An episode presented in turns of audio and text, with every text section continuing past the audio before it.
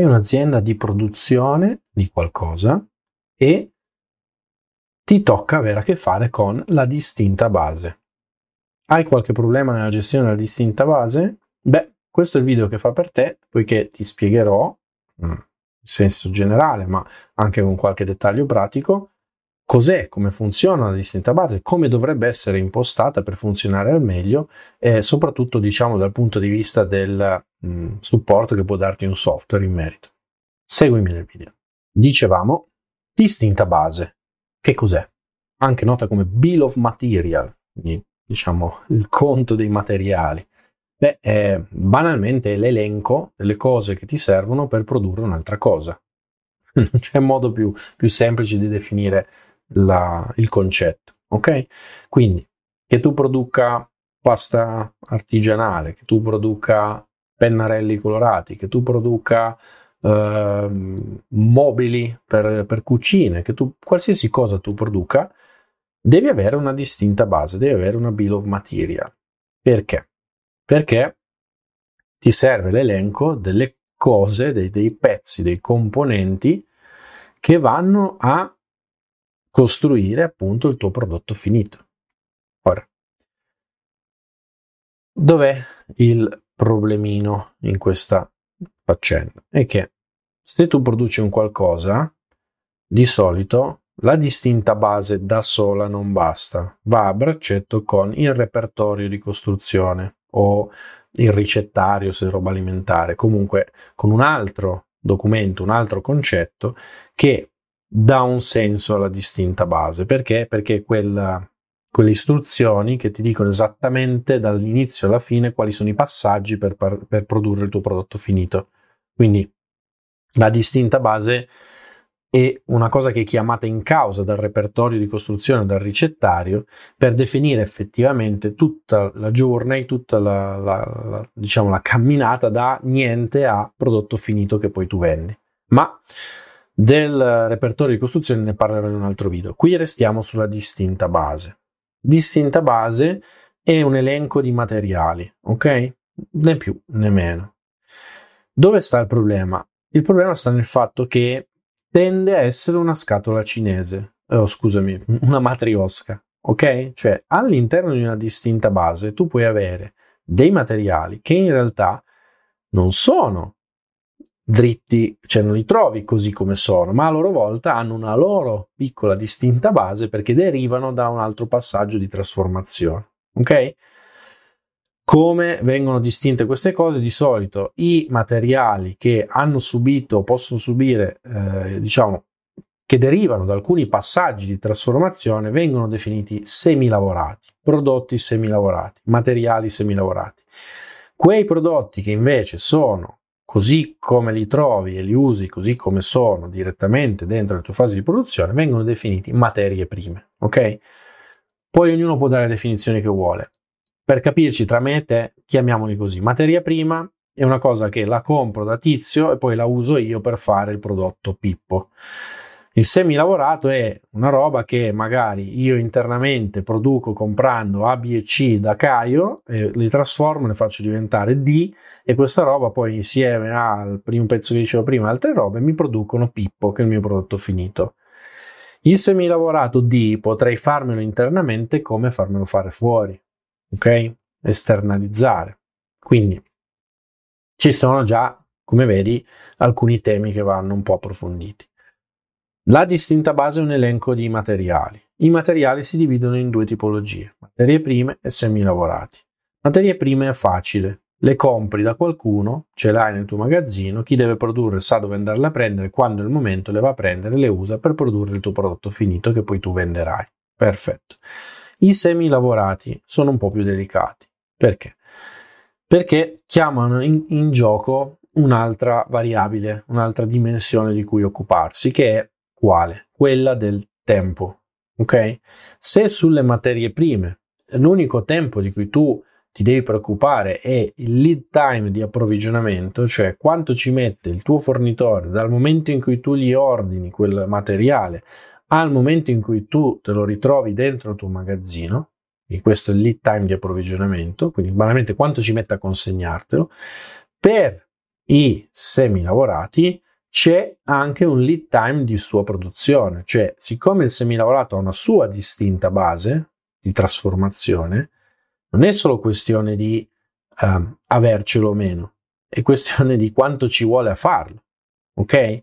E questo vale sia che tu lo faccia internamente sia che tu lo compri fatto da qualcuno. Se lo compri fatto da qualcuno, questo semilavorato di fatto per te diventa una materia prima, cioè tu non, ti, non te ne frega un cazzo di quanto ci vuole farlo, che cosa serve per farlo, lo compri finito, quindi va bene così.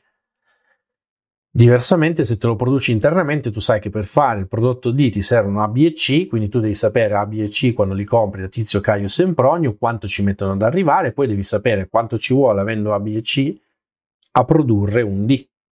Quindi tu puoi sapere che, ad esempio, A, B e C, Tizio e Caio te li vendono e ti arrivano in due giorni, C, Sempronio te lo vende e arriva in tre giorni, quindi tu ci metterai qual è il più lungo? Tre. Tre giorni ad avere uno di ognuno per fare D e per fare D ti ci va un giorno di produzione. Quindi se tu sei a zero ti ci vanno 3 più 1, 4 giorni per avere il tuo semilavorato.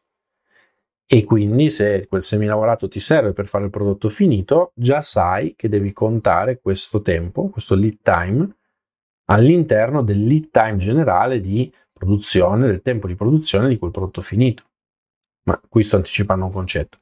Restiamo su questo ragionamento dei lead time sui semilavorati, perché voglio sviscerarlo bene in modo che ti sia chiaro. Dicevamo, il semilavorato tu potresti anche comprarlo fuori finito. E in quel caso si comporta come una materia prima. Perché? Perché a quel punto che per avere ABC e D, A, B e C, scusami, Tizio, Caio Sempronio ci mettono 1, 2, 3 o 4 giorni e te non te ne frega più un cazzo, perché tanto se ne preoccupa il tuo fornitore esterno, Pluto. Se Pluto ti fa avere D fatto e finito, a te interessa solo quanto ci mette Pluto a fartelo, cioè a mandartelo. E quindi a quel punto la tratti come materia prima, perché D se la compri da Pluto è una materia prima. Quanto ci mette D a mandarmelo? Due giorni. Boh. Sai che il lead time, anche se un semilavorato, se tu sai essere un semilavorato, è di due giorni. Dov'è che devi stare attento? Quando sei ibrido su questa faccenda. Cosa vuol dire che sei ibrido? Vuol dire, perché io lo vedo dai miei clienti, che a volte te lo fai internamente, a volte perché magari hai fretta eh, o ti è più conveniente, te lo fai fare fuori. Quindi cosa succede? Che tu potresti avere del magazzino di materie prime utili a fare un trasformato, un semilavorato, eh, oppure potresti mandare queste materie prime da un lavoratore esterno che ti manda il semilavorato fatto. Perché? Perché lui fa solo quello tutto il giorno, mentre tu magari dovresti dedicare quel giorno lì una linea apposta a farlo e per te non è conveniente, lo fai fare fuori. Addirittura potresti comprare le materie prime ABC, ABC da Tizio Caio Sempronio e dirgli mandatemele direttamente da Pluto che me lo fa e poi me lo manda lui finito. Sono, sono cose che si fanno, è un sistema che puoi organizzare, però devi tener conto di tutto quanto. Quindi, occhio a non confonderti perché resta sempre la, la, diciamo, la parte semplice che ti ho indicato all'inizio. Se tu lo compri fatto e finito da Pluto, lo tratti come una materia prima, ma se tu sei ibrido e quindi a volte lo compri da Pluto, a volte te lo fai in casa, dipende che cosa stai facendo e tu il lead time lo devi calcolare per quello che stai facendo, cioè non c'è un teorico generico, c'è un teorico se lo fai in un modo e un teorico se lo fai nell'altro. E attenzione a non confonderti, se per caso tu hai anche una gestione ibrida, come dicevo prima, cioè compri ABC e a volte te li fai interamente, a volte li mandi direttamente a Pluto perché te lo faccia lui, Occhio perché in quel caso tu devi ragionare sul lead time corretto, cioè se io non ce li ho in magazzino, li ordino da Tizio Caio Sempronio e gli dico mandateli a Pluto e poi Pluto me lo fa e lo manda a me, tu devi guardare quanto ci mettono Tizio Caio Sempronio a mandarlo a Pluto e quello è il lead time di approvvigionamento della materia prima per il tuo est- terzista e poi devi vedere il tempo di approvvigionamento dal terzista a te e sommi questi due, questi due elementi per avere il lead time generale, per avere il tuo D fatto e finito, ok? Ma se invece questa cosa la fai perché mandi roba che hai nel tuo magazzino a Pluto per farli lavorare, te la rimandi indietro, magari il tempo è diverso perché tu dici io col mio furgoncino glielo porto in mezza giornata e quindi lui domani me lo fa riavere. Perfetto, ok, va bene anche quello. Io non sto dicendo che una cosa è sbagliata e l'altra è giusta. Io ti sto dicendo che a beneficio di avere una corretta e distinta base, tu devi avere tutte queste informazioni. Quindi il software che ti gestisce la distinta base deve avere dei parametri che ti permettono di inserire queste informazioni con tutte le combinazioni. Perché altrimenti cosa succede? Che Quando tu la distinta base la interroghi, quando il software la interroga per darti dei dati che ti diano dei previsionali di produzione per poterla pianificare, se questi dati non sono inseriti correttamente, tu avrai delle false previsioni, quindi farai una pianificazione basata su dati falsi o non completamente corretti. E questo potrebbe farti avere brutte sorprese quando non le vorresti, cioè quando sei in produzione pensavi di poter fare una cosa, invece no, perché? È perché quella volta eh, c'è la distinta base impostata come se te lo producesse Pluto e te lo vendesse, in realtà no, perché tu compravi i pezzi, li mandavi a Pluto, poi lui te li rimandava e quindi ci va un giorno in più rispetto a quello che c'è scritto a distinta base. E però tu sei fermo con la linea di produzione incriccata perché pensavi di avere cose che invece non hai arriveranno domani. È un po' tardi per accorgersene. Come si fa a evitarlo? Semplice, te l'ho detto. La distinta base deve essere compilata in maniera completa e molto precisa di tutte le possibili eh, situazioni. Quindi ci sarebbero mille altre cose da dire sulla distinta base, però eh, in questo video io ci tengo a farti arrivare soprattutto il concetto di distinguere bene materie prime da semilavorati e ragionare sul lead time per l'una per l'altra categoria. E di non aver paura di scendere nel dettaglio, soprattutto sui semilavorati, dei lead time quando coinvolgono e fornitori di materie prime che servono per trasformarli e quindi quando hai il tuo tempo interno di produzione per crearlo e lead time di eh, produzione barra approvvigionamento di terzisti che lo lavorano per poi dartelo oppure direttamente non importa da chi compra i materiali te lo fanno arrivare fatto e finito e quindi tu lo compri e di fatto lo tratti come una materia prima ok? Cioè tutte queste casistiche tu le devi avere bene in mente, ma non basta che ce l'hai bene in mente tu, devono essere ben documentate e mappate dentro la tua distinta base, altrimenti il senso principale della distinta base, che è quello di dare appunto una mappatura di come si costruisce un prodotto per avere che cosa? Previsione dei tempi e previsione dei costi.